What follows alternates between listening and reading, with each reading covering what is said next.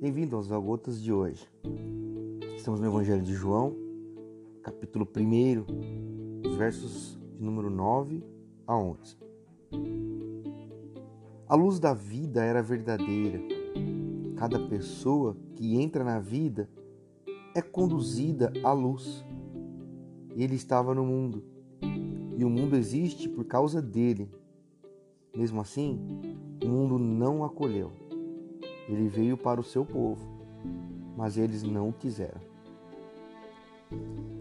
Aquilo que, que era óbvio na revelação e na fé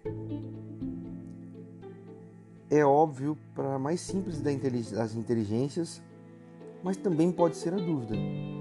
Pense nisso.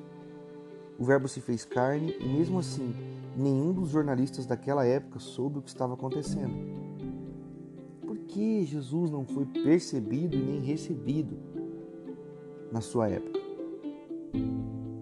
Por que Jesus não foi recebido ainda nos dias de hoje, não é recebido em muitos lugares nos dias de hoje? Para mim, é porque as pessoas querem um Deus que lhes sirva.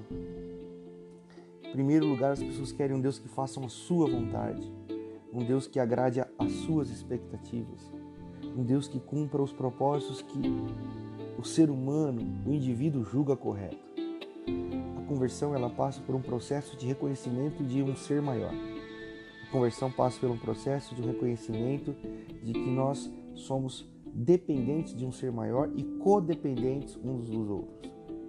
Nesse processo, a luz vai iluminando todos os cantos escuros e sombrios da alma daquele que a recebe e ao percebermos os cantos escuros, iluminados, sujos e cheios de coisas que não deveriam estar ali, se nós deixarmos, permitirmos e quisermos, ele nos limpa, nos purifica, tira tudo do lugar e nos, nos dá uma nova vida, uma nova perspectiva. E a gente chama isso de conversão. Paulo chama isso de metanoia, uma mente que muda, uma mudança de mente em direção ao Evangelho. O meu convite para mim e para você no dia de hoje é que você ore a Deus. Fala, Senhor, entre com tua luz em minha mente, na minha alma e no meu coração, iluminando todos os cantos, cantos mais escuros e sombrios, e traga a luz, a luz da conversão, a luz da esperança, dissipando todas as trevas, tirando tudo aquilo que não é do Senhor, para que fique somente a tua presença e a tua vontade em mim, na minha vida e através da minha vida. Que assim seja.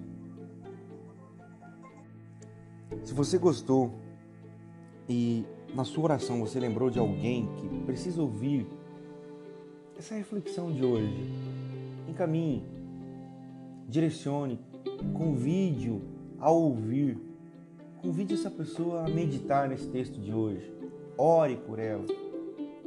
Assim nós vamos espalhando gotas de esperança aos corações que tanto têm precisado de boas notícias é, nesses dias.